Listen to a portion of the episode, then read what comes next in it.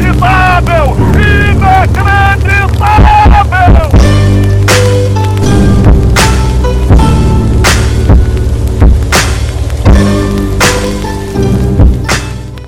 Olá, hablantes, queridos do programa, hermanos e hermanas, hoje sem nenhuma empolgação, começamos esse programa necessário do Grêmio Habla Podcast na presença de Lorenzo Castro.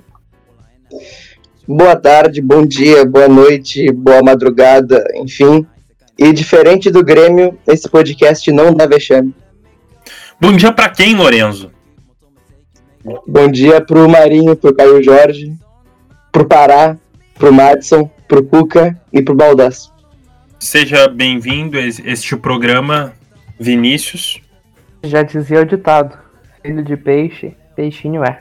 Bom dia.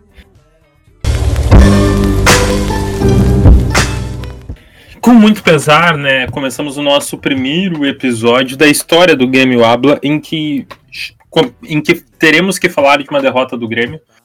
Esse podcast que foi o responsável por 18 jogos consecutivos sem perder, e após um único episódio sem o trio, um único episódio de dupla, a derrota veio e talvez a culpa né, tenha que ser admitida por você, Vinícius.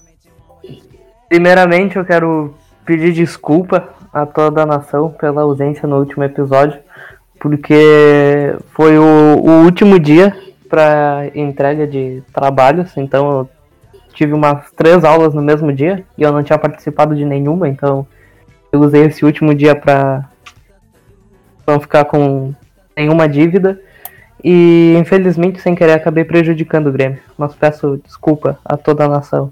Não, não vai voltar a se repetir. Tá perdoado tudo pelo.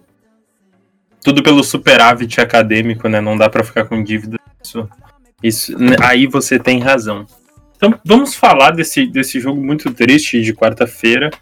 E eu quero começar sabendo a opinião de você sobre os culpados. Quem são os responsáveis Cara, eu quero, eu quero perguntar uma coisa para vocês como é que tá o sentimento de vocês com o Grêmio?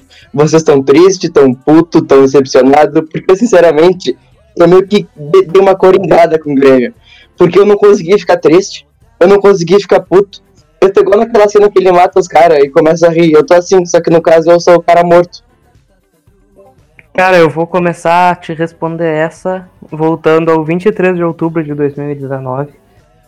Quando o Grêmio tomou 5 a 0 do Flamengo, eu asquei o bico vendo o jogo.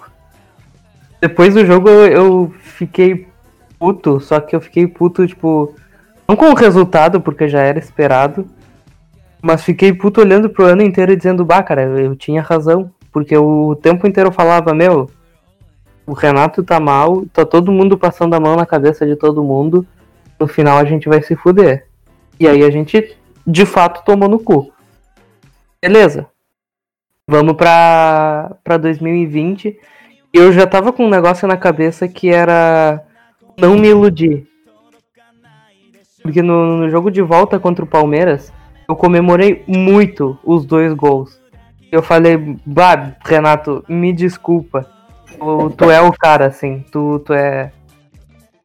Tu é tudo aquilo que tu disser. Me desculpa, tu tá na terceira semifinal seguida em três anos. Me desculpa, tu é pica. Aí eu achei que a gente realmente ia ganhar alguma coisa. Eu sabia que o elenco era limitado, que o elenco era ruim, porque não tinha goleiro, não tinha lateral, não tinha meio campo, não tinha centroavante. Mas eu tinha esperança porque o Renato era o técnico. Aí eu pedi desculpas para ele.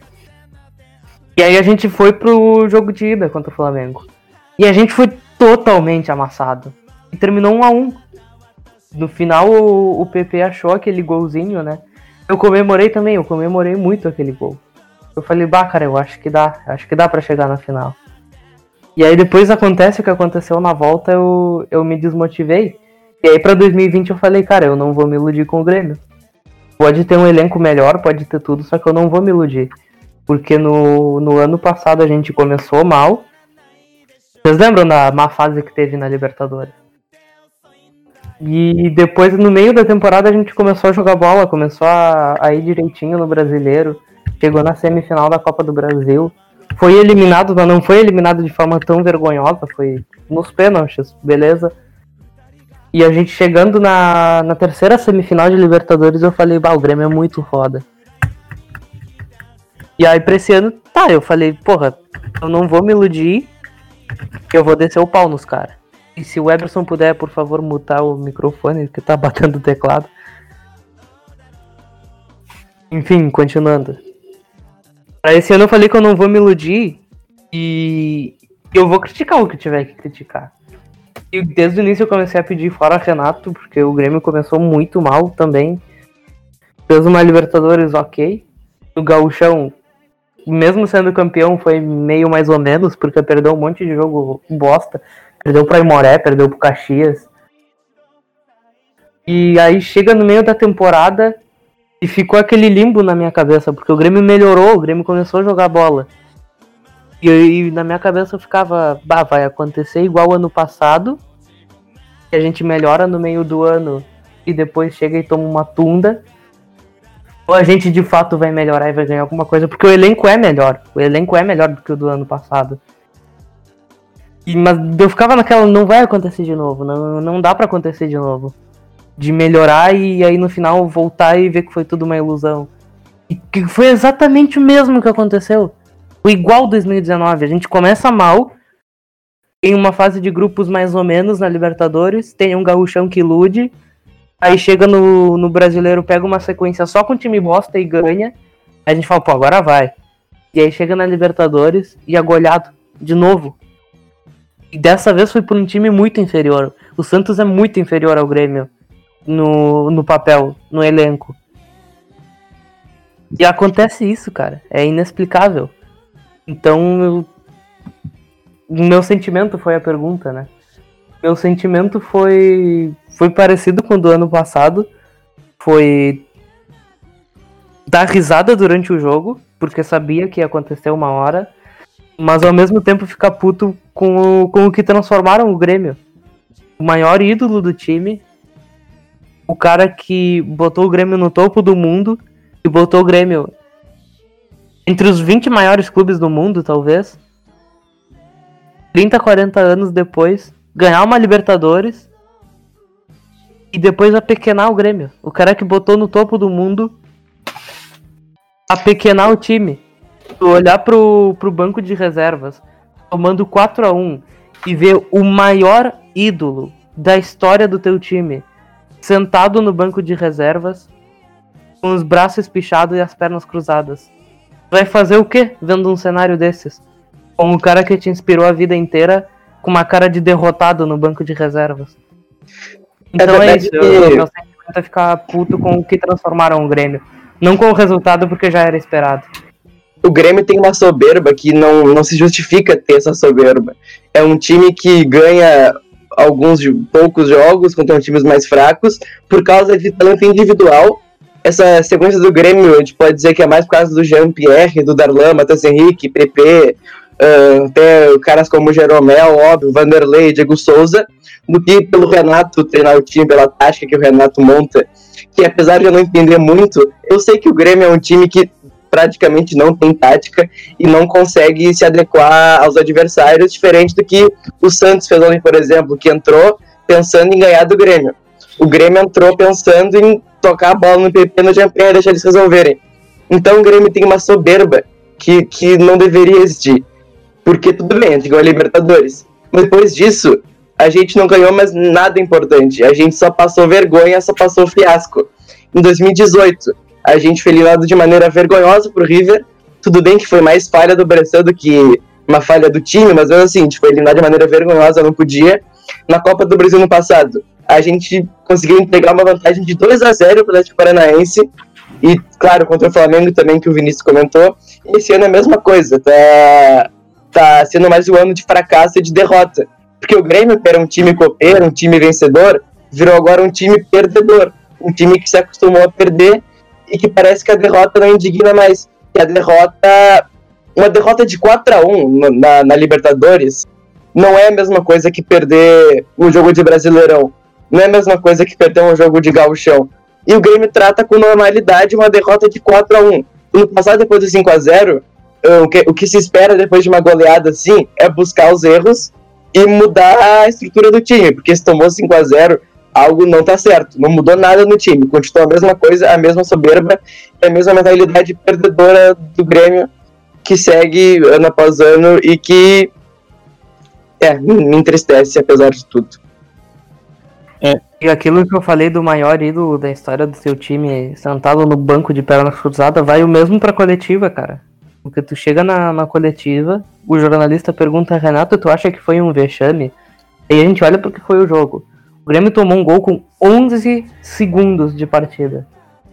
Em 11 segundos, o Grêmio tomou um gol dando a saída de bola. Não foi que ah, o Santos rolou a bola do meio campo, o Vanderlei estava adiantado, eles meteram um canudo do meio campo. Não foi. O Grêmio saiu com a bola e tomou um gol em 11 segundos.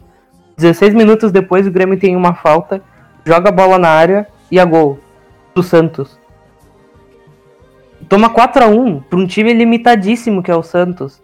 E aí perguntam pro Renato, Renato foi vexame? Ele diz, não, não foi vexame. Sabe quem tomaria um 4 a 1 numa Libertadores e diria que não foi vexame? Um time da Série B que ganhou a Copa do Brasil e caiu de paraquedas na Libertadores, aí chega para jogar com Boca e toma 4 a 1 Aí o técnico vai me dizer, não foi vexame. Concordo, porque tu time é de Série B e tu caiu de paraquedas na Libertadores. Mas o Grêmio não, o Grêmio não é pequeno, não é um time da Série B.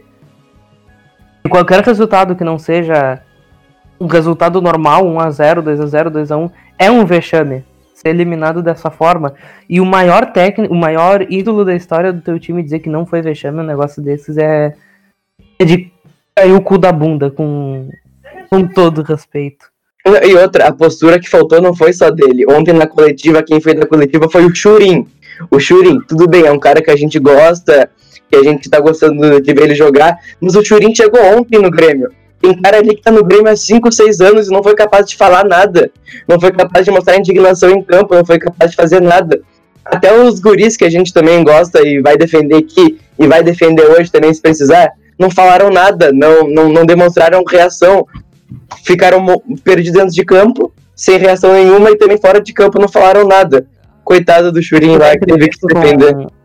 Isso da entrevista do Chorin também foi algo que me deixou muito decepcionado.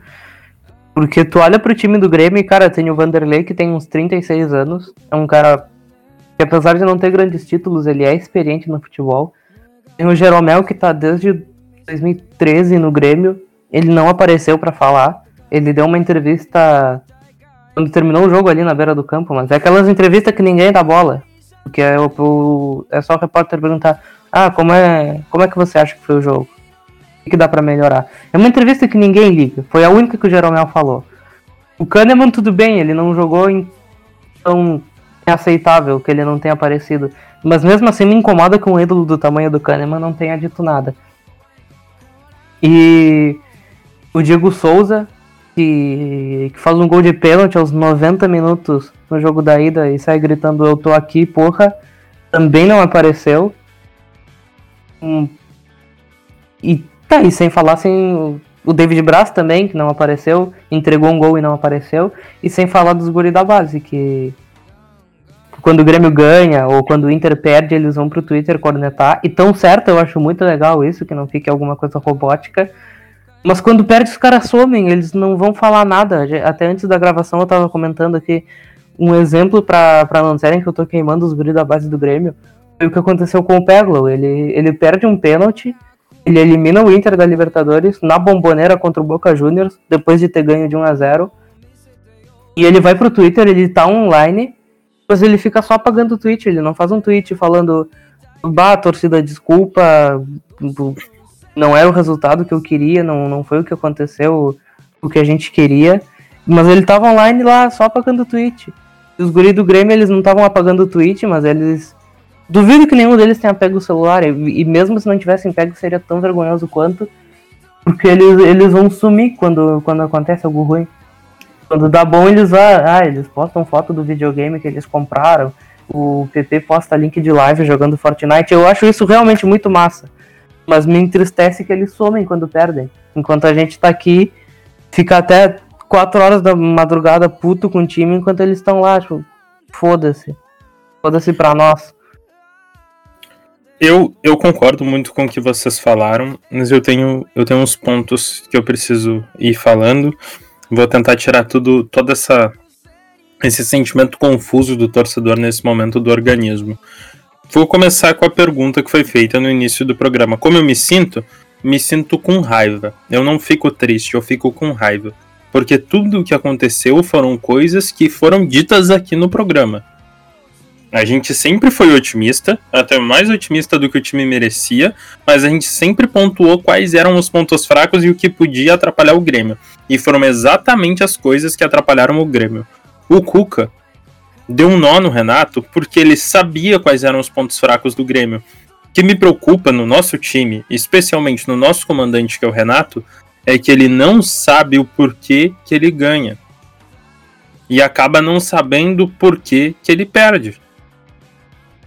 O Grêmio acha que toda vitória é uma vitória e não analisa o porquê tá ganhando os jogos. E isso talvez seja culpa da granalização, que faz com que ache que tá tudo certo porque o Inter tá mal há alguns anos e o Grêmio tem dominado o Inter há alguns anos. Só que o Grêmio não tem que olhar para o Inter nesse momento, do mesmo jeito que o Inter não tinha que olhar para o Grêmio em 2005. O Inter em 2005 tinha que olhar para São Paulo, tinha que olhar para Boca Juniors, tinha que olhar para o Barcelona. O Grêmio, na atual conjuntura, na era Romildo, nos últimos quatro anos, não tem que olhar para o Inter tem que olhar para o Palmeiras, tem que olhar para o Flamengo, tem que olhar para o River Plate.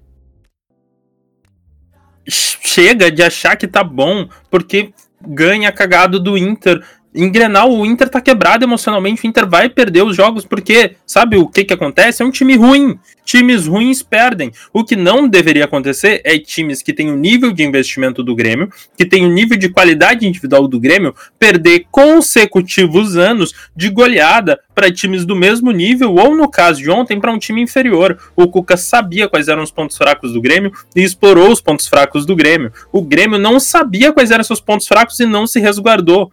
E agora eu vou começar a tocar em pontos mais específicos. Primeiro, pr primeira parte, eu acho, eu entendo os meninos sumirem até por uma questão de direcionamento. Não é o último jogo da temporada. A gente tem outras duas competições em que estamos bem posicionados. Não, não necessariamente é o momento para expor esse tipo de coisa. Se fosse o último jogo da temporada, eu acho que todo mundo tinha que se pronunciar. Mas semana que vem a gente já tem decisão de novo. E a gente vai precisar do Jean-Pierre infiltrado ou não. A gente vai precisar do Darlan, do Mateuzinho e do PP. Então não necessariamente é hora de jogar eles aos lobos. Mas hum, também não faz sentido expor o Churin, que não tinha nada a ver com basquete, entrou meia dúzia de minutos lá, se esforçou, fez a parte dele de sempre. Não era a hora dele, que, que, que nem sabe o nome de todo mundo do elenco ainda, ter que se posicionar. É a hora do, do, dos capitães, dos veteranos. E eu quero saber algumas coisas. Eu preciso de respostas. Eu preciso que a diretoria se pronuncie sobre algumas coisas. Por que o Kahneman não jogou? Se o Kahneman pôde jogar contra o Goiás 90 minutos, por que ele não pôde jogar contra o Santos. O David Braz não é jogador pro nível do Grêmio. O Flamengo percebeu isso, o Santos percebeu isso. O Grêmio não. O Grêmio acha que recupera qualquer jogador. Passou esse tempo. Se o Grêmio recuperasse jogador, o Marinho tava aqui, não tinha sido doado pro Santos. Se o Grêmio recuperasse jogador, o Luciano tava aqui, não tinha sido doado pro São Paulo. O Grêmio não é, não é essa mágica que recupera jogador. Sabe por que recuperava jogador? Porque tinha a porra do Luan, do Arthur, do Maicon, do Jeromel e do Kahneman no auge, do Marcelo Groi fechando o gol. O time era um cano. Todo mundo joga quando todo mundo é bom. Em volta é fácil. E... O Jailson foi vendido. Todo em mundo parece bom. criou-se essa falácia de que o Renato recupera jogador, sendo que o único jogador que estava escanteado, assim, e realmente jogou bem em um ano foi o Bruno Cortes. Dos outros que a gente olha assim, ah, recuperou. Quem que ele recuperou? Ele trouxe o Christian Baroni na semifinal da Libertadores, ele entrou em campo em um jogo e foi embora. Foi pro São Caetano. Ganhou uma Libertadores e foi pro São Caetano. O, o Cícero recuperou. Recuperou nada. Ele, ele tava sei lá onde, ele entra numa final de Libertadores fazer um gol cagado. E fica o resto do de 2018 também. Tá nada. Explorado ali. Ah, recupera o, o Jael. O Jael nem tinha o que recuperar porque ele nunca foi craque pra, pra ter o que recuperar. E Sei lá, não sei nem se teve outro assim que tava num time meia boca, assim, tipo, tipo era o Cortez. E aí veio pro Grêmio e começou a jogar bola. Acho que o Cortez foi o único. Aí a mídia começou, ah, o Renato, Renato recupera jogador, hein? Aí o Renato começou a ver e falou, ah, eu sou muito foda, eu recupero todo mundo. Aí ele começou a pedir qualquer pereba achando que ele ia recuperar. E ele não recuperou ninguém além do Cortez. Uma baita ironia também é que o Grêmio tro trocou o Marinho pelo David Braz. E ontem a gente viu o que aconteceu, né, com essas trocas aí.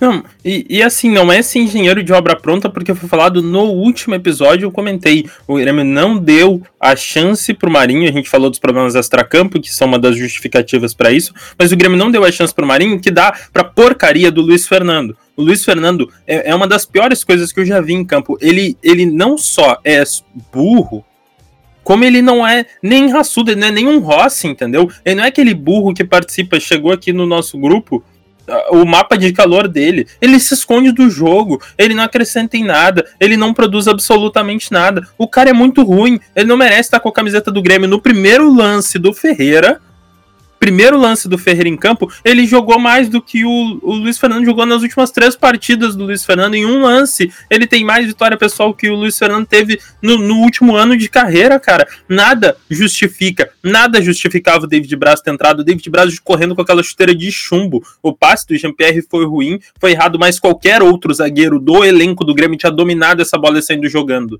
A distância a distância do Caio Jorge, que, que o Grêmio fez parecer o Cristiano Ronaldo, a distância do Caio Jorge para a bola é tão grande que é impossível qualquer jogador que se auto-intitula um atleta não chegar naquela bola antes dele. Foi constrangedor. Foi, foi, um dos momentos mais patéticos dos últimos anos no Grêmio. Nada justificava ter David Braz em campo. Se não vai jogar o Kahneman porque tá sem ritmo, que não faz sentido porque ele jogou há, há quatro dias atrás, que poupasse então contra o Goiás, ele sem ritmo. Sem ritmo. Se, se o Kahneman tivesse jogando no lugar do David Braz ontem com um arado amarrado nas costas, lavrando o campo enquanto corria, ele tinha chegado antes que o David Braz naquela bola. Não nada justifica o, o David Braz ter começado o jogo. Eu vou fazer um comentário sobre o Kahneman que eu não vou esconder, porque eu falei no desde o jogo de ida eu falei, o jogo de volta tem que ser o David Braz e não o Kahneman. O Kahneman entrou muito mal naquele jogo. Ele entrou e com 30 segundos ele quase tira o, David, o Diogo Barbosa da partida. Ele ele foi muito mal naquele jogo e eu falei, cara, tem que ser o David Braz na, na volta. Aí tu vai me dizer, ah, no jogo contra o Goiás ele jogou ok, ele não prejudicou. Tá, mas uma coisa é, é tu jogar contra o Goiás no, pelo Brasileirão, outra coisa é tu jogar uma quartas de final da Libertadores. E na época eu dizia, o Kahneman vai, vai entrar contra, contra o Santos na volta e vai fazer exatamente o que ele fez no primeiro tempo. E, e bem, o David Braz acho que ele me provou errado no jogo da volta.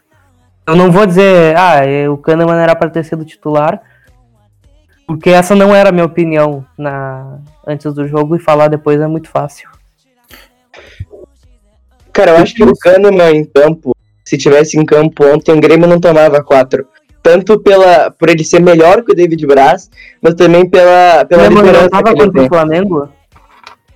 Tá, cara, mas tá, contra o Flamengo é outra coisa. O Santos é um time muito pior que o Flamengo. Mas o, o Grêmio não tomava quatro gols no em campo.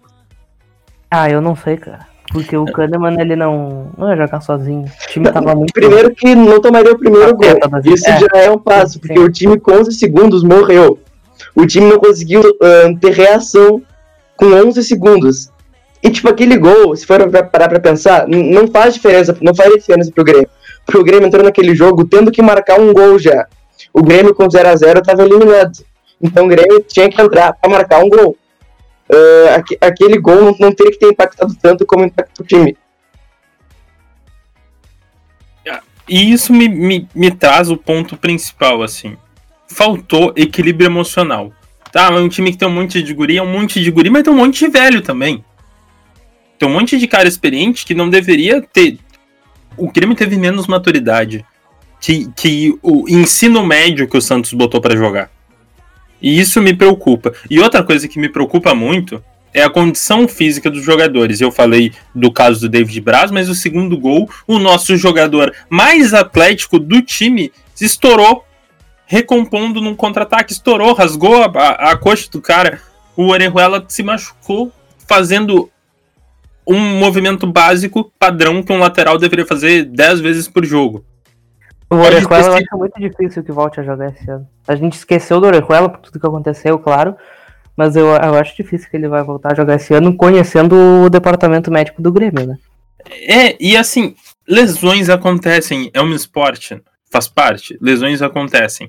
Só que não desse jeito, que nem o Grêmio sofre. O Jean-Pierre entrou infiltrado essa semana porque ainda não conseguiu se recuperar, estava se arrastando em campo. Aí, com tudo isso, o Grêmio, depois de quatro anos poupando, ininterruptamente poupando seus jogadores para valorizar os mata-matas, o que fez? Botou PP, Mateuzinho e Darlan para jogar no calor infernal do Cerrado no, pelo Brasileirão para conseguir um ponto contra o Goiás, o pior time do Brasil.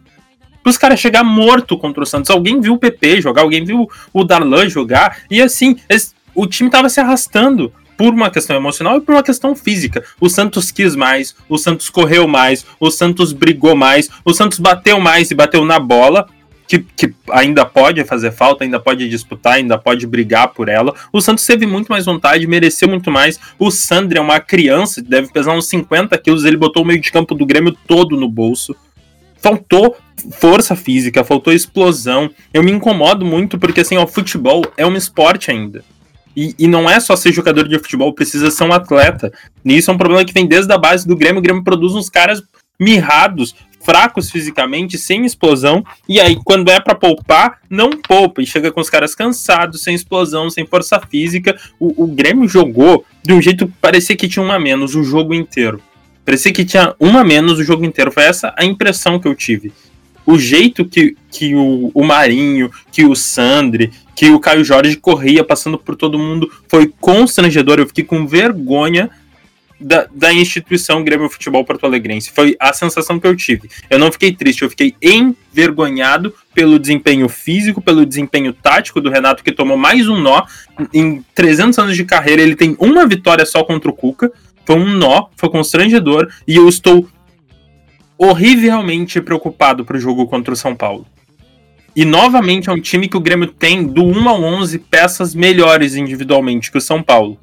Mas está jogando pior, muito menos possibilidades táticas do que o São Paulo, e o São Paulo está voando. O Grêmio se arrasta. E outra coisa também que a gente pode comentar que pode ser até um tapa de luva no Grêmio e na forma que ele trata a base, é que o Santos tinha dois ou três jogadores com 18 anos no time titular ontem. Inclusive o Caio Jorge, que, que fez três gols na gente nos dois jogos, era para ele estar jogando pela seleção sub-20 no fim de semana, mas o Santos conseguiu trazer ele de volta a tempo. Enfim, três jogadores com 18 anos. E a nossa esperança era um guri, a gente chama, de 23 que estava no banco, que começou a jogar pelo profissional ano passado.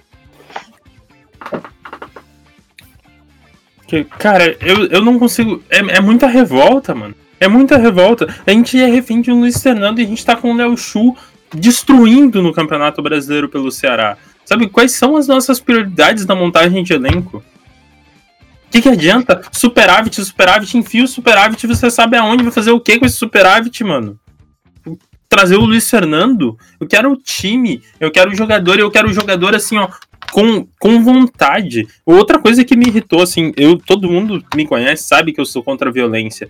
Mas assim, o time não demonstrou nem um pouco de indignação como o Totó que tomou. O único resquício de alguma coisa foi o Diego Souza ali no final, e eu não acho que tenha sido uma indignação com a derrota, foi mais uma indignação com o goleiro que, que teve um ato ali de, de desrespeito, também dentro do direito dele, pelo que o, o John pegou ele podia ficar fazendo zerinho na frente da, do ataque do Grêmio e o ataque do Grêmio não podia fazer nada a respeito.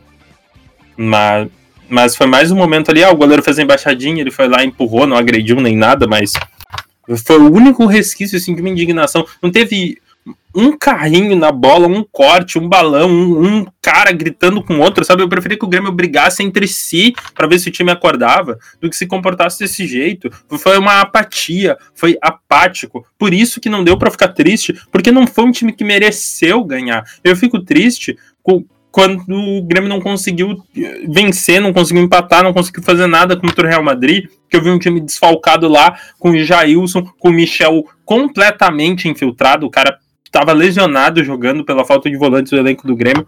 se esforçando ali, correndo, dando o máximo de si. Aí eu fiquei triste com a derrota. O Santos não tem como ficar triste, porque quem tava em campo não queria ganhar que nem eu queria ganhar.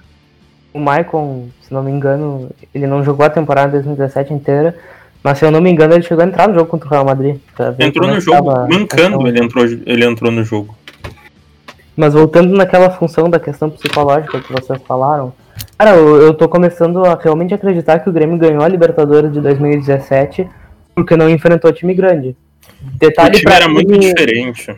Não, não, eu, eu não tô dizendo que o Grêmio enfrentou time fraco, eu tô dizendo que não enfrentou time grande. O, o Grêmio enfrentou times muito bons, como é o caso do Lanús, como é o caso do Barcelona, que eliminou o Palmeiras, campeão. Só que não eram times grandes no lugar tivesse a camisa do Boa Estudiantes, que é um time grande, mas que estava muito mal financeiramente, muito mal, e sofreu para classificar, classificou no último minuto, e depois contra o River todos sabem o que aconteceu.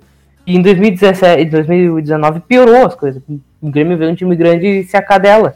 O Grêmio não tem psicológico. O Grêmio toma um gol contra o Flamengo e morre, toma um gol contra o Atlético Paranaense e morre, toma um gol contra o Santos morre, o Grêmio não tem psicológico para jogo grande. eu não sei se tem algum profissional da saúde mental trabalhando no Grêmio. Eu duvido muito. E se tiver, é um cara muito ruim. Porque o time não tem preparo tenho... mental para jogo grande.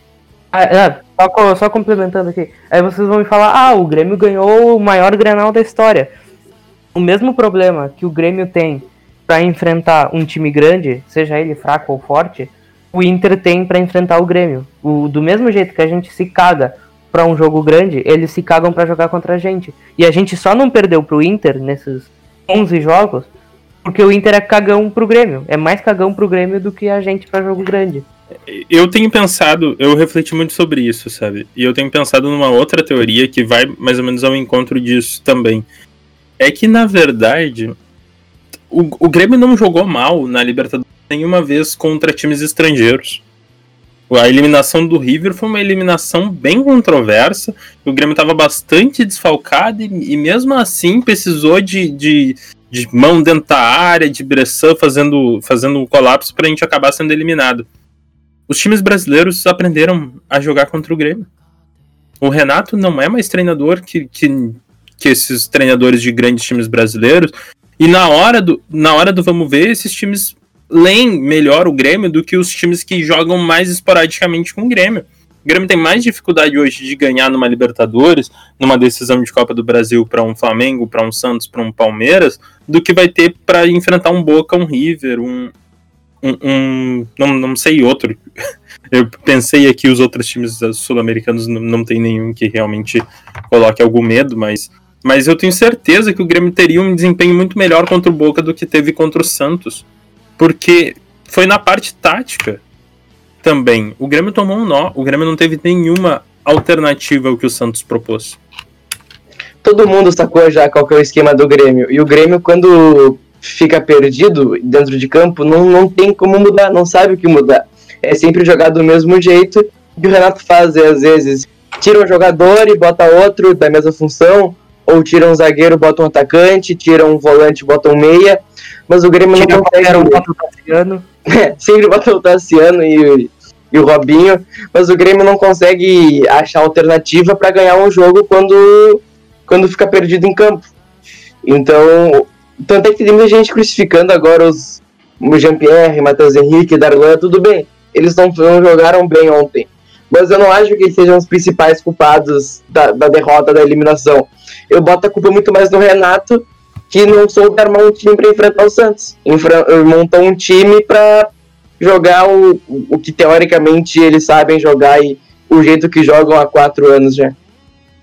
Cara, eu vou te dizer que eu gostei muito da escalação. Tipo, tirando o Luiz Fernando, eu cheguei a comentar na hora. Essa, essa é a melhor escalação do Grêmio no ano, tirando o Luiz Fernando e é a minha escalação ideal. Só que o problema tá na, tá na casa mata. O, o Grêmio não tem um técnico que, que se reinvente. O Grêmio tá quatro anos jogando no, no 4-2-1-3, sei lá que merda que seja essa. É sempre o mesmo esquema, o Renato não sabe mudar. Não... É sempre isso, é sempre aquilo. E os caras aprenderam a, a desarmar, que nem, nem as seleções aprenderam a, a acabar com o tic-tac da Espanha. aprenderam a acabar com o Renato aqui. E um, um comentário que eu quero falar já há tempo do Renato. Eu, eu fui muito impaciente com o Renato. E até esses tempos eu admiti. O Grêmio tá certo em manter o Renato até o fim do ano. Porque não, não ia dar certo trocar assim no meio da temporada. Só que o Renato, cara, foi. A paciência com ele acabou ontem. Se, se ele fosse demitido hoje, eu dizia, tá certo. Não, não tá certo, mas também não tá errado. Porque, cara, o, ele chega, aquilo que eu falei, ele chegar na coletiva e dizer que não foi vexame. Meu, meu maior problema com o Renato ontem não foi nem pelo jogo, pelo resultado, como o Grêmio jogou, mas pelo jeito que ele desdenha do, do time que ele é ídolo. E que ele diz torcer, que eu já tô começando até a duvidar que ele realmente torça. Porque qualquer gremista de verdade ficou indignado em tomar um 4 a 1 E ele achou de boaça. Ele chega e fala: Não, não foi vexame. Vexame é chegar nas três competições. Cara, é... eu tive a paciência com o Renato que eu acho que, que deveria ter. Eu não tive no início do ano. O Grêmio tá certo em manter ele até fevereiro, até o final da temporada. Só que para mim foi, foi inadmissível o que ele falou ontem na coletiva, que não foi vexame, foi normal. Isso não, não existe. É, eu, é até confuso falar porque é errado demitir ele. Eu até falei que seria errado demitir ele no, no meio da temporada e que eu errei em pedir a saída dele. Mas também não não dá para manter, manter um técnico que não, não entenda o tamanho do time que ele treina e achar que tomar um 4 a 1 em Libertadores seja, seja justo. Então, para concluir, é aquilo que eu falei. É errado demitir o Renato agora, mas também seria certo. Porque qualquer coisa que eles fizerem tá certo ao mesmo tempo que tá errado, mas o único que tá 100% errado seria manter ele para a temporada 2021, a partir de fevereiro. Se ele passar de fevereiro, eu, eu não sei se eu assisto o Grêmio ano que vem. Cara, eu fico muito dividido, porque eu acho que o Grêmio com o Renato não tem condições de ganhar nada esse ano. Eu acho que contra o São Paulo, já adiantando aqui os palpites que a gente vai fazer depois, eu acho que a gente toma outro nó, outra goleada, mas ao mesmo tempo demitir o Renato agora é muito perigoso, porque qualquer técnico que chegasse agora, primeiro que vai ser difícil achar alguém disponível a chegar no fim do ano já, ainda mais tem mais jogos em janeiro e fevereiro. E também porque o Renato tem uma relação com o vestiário que qualquer um que chegasse agora não ia ter, ia perder o elenco. Então acho que o Grêmio tá meio que condenado a esse ano ficar sem nada importante de novo a não ser que aconteça um milagre na Copa do Brasil. Brasileirão também já descarto. E a partir do ano que vem, fazer uma reformulação total, acho, tanto na comissão técnica, preparo físico, elenco, talvez algumas pessoas da direção. E espero que o querido presidente Comildo dessa vez tenha culhão para isso. Ao invés de falar, Renato, quer ficar ou não? Fala, Renato, não dá mais. Obrigado por tudo, mas agora a gente tem que encerrar o ciclo. Mas é, eu sou um pouco pessimista com isso, mas não custa sonhar. Não, e. Cara, até eu tava falando com, com o Guri ontem na DM. E ia fazer até um comentário antes disso, mas eu. me fugiu. Não, eu falar que o, que o Grêmio chegou, tipo, longe demais. Chegou onde, onde dava para chegar. Porque se tu voltasse em agosto e dissesse, o Grêmio vai chegar nas quartas da Libertadores na semifinal da Copa do Brasil, tá bom pra ti? Eu falo, porra, é impossível, tá ótimo. Se acontecer isso, tá maravilhoso. Então o Grêmio acordou num momento bom da temporada. Pena que dormiu antes do final. Então, o Grêmio não foi mal essa temporada. Foi mal pro que a gente estava acostumado, mas pro que. Pro jeito que ela começou, ela terminou bem o suficiente. minha expectativa era bem pior. E disso que o, que o Lorenzo falou sobre uma troca no comando. Eu tava falando isso com o Guri ontem na DM da, da página. Cara, vai ser um desastre o Grêmio trocar de técnico. É o certo a se fazer, só que vai, vai sair o Renato. Aí das duas, uma. Ou vai vir um cara muito meia boca, tipo Abel Braga no Inter, vai vir um cara X, um Carilli no Grêmio, e não vai dar certo, porque vai trazer um treinador mediano, ele não vai ganhar nada mesmo. Ou vai trazer um cara muito bom, tipo, sei lá, Miguel Ángel Ramírez. Aí ele vai chegar e dizer, tá, eu vou eu vou trabalhar. Os caras vão chegar acostumadaço com o Renato, que não fazia nada, acomodados, e vão dizer, não, não quero. Exatamente como aconteceu com o Corinthians esse ano. Chegou um cara que chegou lá e disse, tá, vamos trabalhar agora, vamos jogar. falaram, não, não quero. Tô, tô de boa aqui sem fazer nada. E derrubaram o técnico e deu, e ficou por isso. Eu acho que aconteceria a mesma coisa no Grêmio. É provável, até ia fazer o um comentário quando a gente falou do, do Nock, o Renato tomando o Cuca. Treinar não é só escalar o time. É dar treinamento, é dar possibilidades dinâmicas. O Grêmio não tem uma jogada organizada de bola rolando, né? Que é uma uma triangulação diferente, uma inversão, algo que a gente percebe em times mais bem treinados, que são padrões de movimentação que são levantados duas, três, quatro vezes por partida. São, são, são jogadas organizadas que são feitas no decorrer da partida, sem precisar de uma bola parada. Qualquer time europeu tem isso, os melhores times do, do Brasil, no sentido, os times mais bem treinados, porra, o América Mineiro tem isso o tempo todo. Quem olha um jogo, alguns jogos do América Mineiro percebem que tem duas, três, quatro jogadas que são repetidas no decorrer da partida com a bola rolando. O Grêmio não tem isso. O Grêmio tem um time escalado e vai lá, Jean-Pierre acha uma bola, vai lá, PP acha um gol, vai lá, Diego Souza ganha por cima, é isso, sabe? E porque tem alguns jogadores bons, como esses que eu citei, o Grêmio consegue ganhar de times ruins, porque a maioria dos times no Brasil é mal treinado também. Só que com jogadores piores. O Grêmio, o Grêmio tem essa, essa sorte. Agora, quando pega um time que, mesmo que pior que o Grêmio, tecnicamente, mais bem treinado, vai lá e faz esse tipo de situação. O que, que eu posso dizer quanto nessa né, questão da temporada? Eu esperava que o Grêmio passasse do Santos antes da, do primeiro confronto, eu estava bem confiante. Me surpreendi positivamente pelo trabalho do Santos, quem a gente sempre acompanha, mas com a ausência do Soteudo, achei que fosse haver um prejuízo. Imagina se o Soteudo estivesse em campo. Teria sido, teria sido mais trágico ainda. Mas um ponto que eu acho, acho que a gente precisa falar sobre, sobre a temporada é o Grêmio precisa estar no G4, até porque provavelmente vai ter uma mudança no comando técnico e oferecer para um treinador a oportunidade de começar já classificado para a fase de grupos com mais tempo de, de preparo antes de começar os jogos que importam no ano é algo importante para convencer um treinador de alto nível para vir para cá. E, e ajuda. Pô, o Grêmio não. O Grêmio precisa melhorar fisicamente. A última coisa que ele precisa é jogo importante assim que começar assim que virar o calendário, né? Assim que vira o calendário, já tem jogo importante para se matar numa, numa pré-Libertadores perigosa. O Grêmio precisa desse tempo para preparo físico, para seduzir um, um treinador, para fazer so, suas mudanças de grupo. E quanto à Copa do Brasil, eu acho que o São Paulo entra como favorito, pelo que tem jogado. O São Paulo, pelo que o Grêmio jogou contra o Santos. Mas eu fico feliz que o Grêmio tomou de 4 a 1 e não de 1 a 0.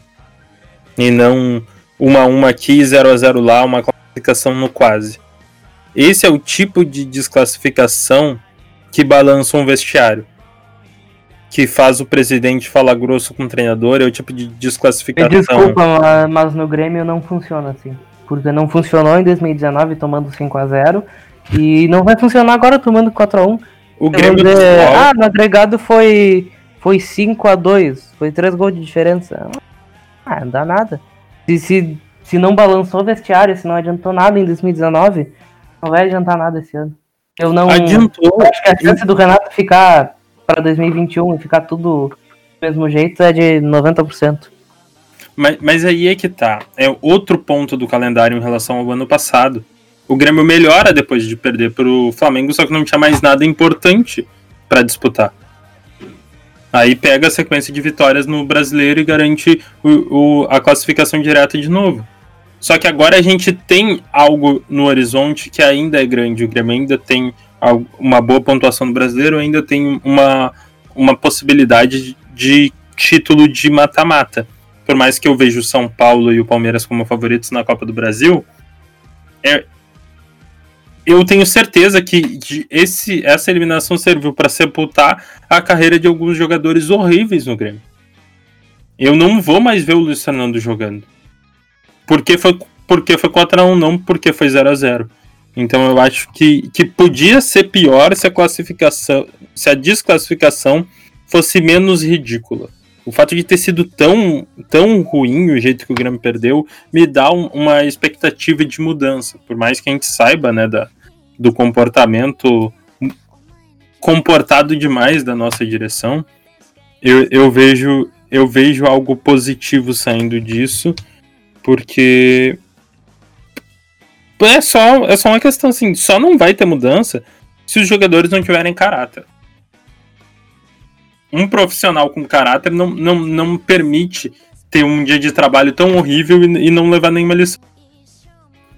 Eu, eu vou repetir, cara, eles não levam, eles não estão nem aí.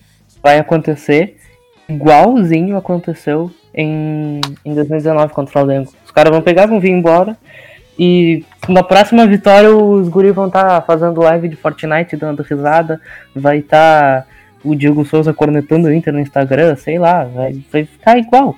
Um Grenal agora pela frente. Em 2019 também foi igual. Tinha, caímos da Libertadores e tinha um Grenal. Aí ganha o Grenal, faz uns videozinhos, haha, lá vem o Abelão, hahaha. E vai ficar por isso. Vai ficar nessa. Vamos cantar um minuto de silêncio no Beira Rio de novo e, vai todo mundo bater palma. Haha. Batemos nos morango de novo, chora moranguete. E, e deu, vai acabar o ano assim e repete ano que vem.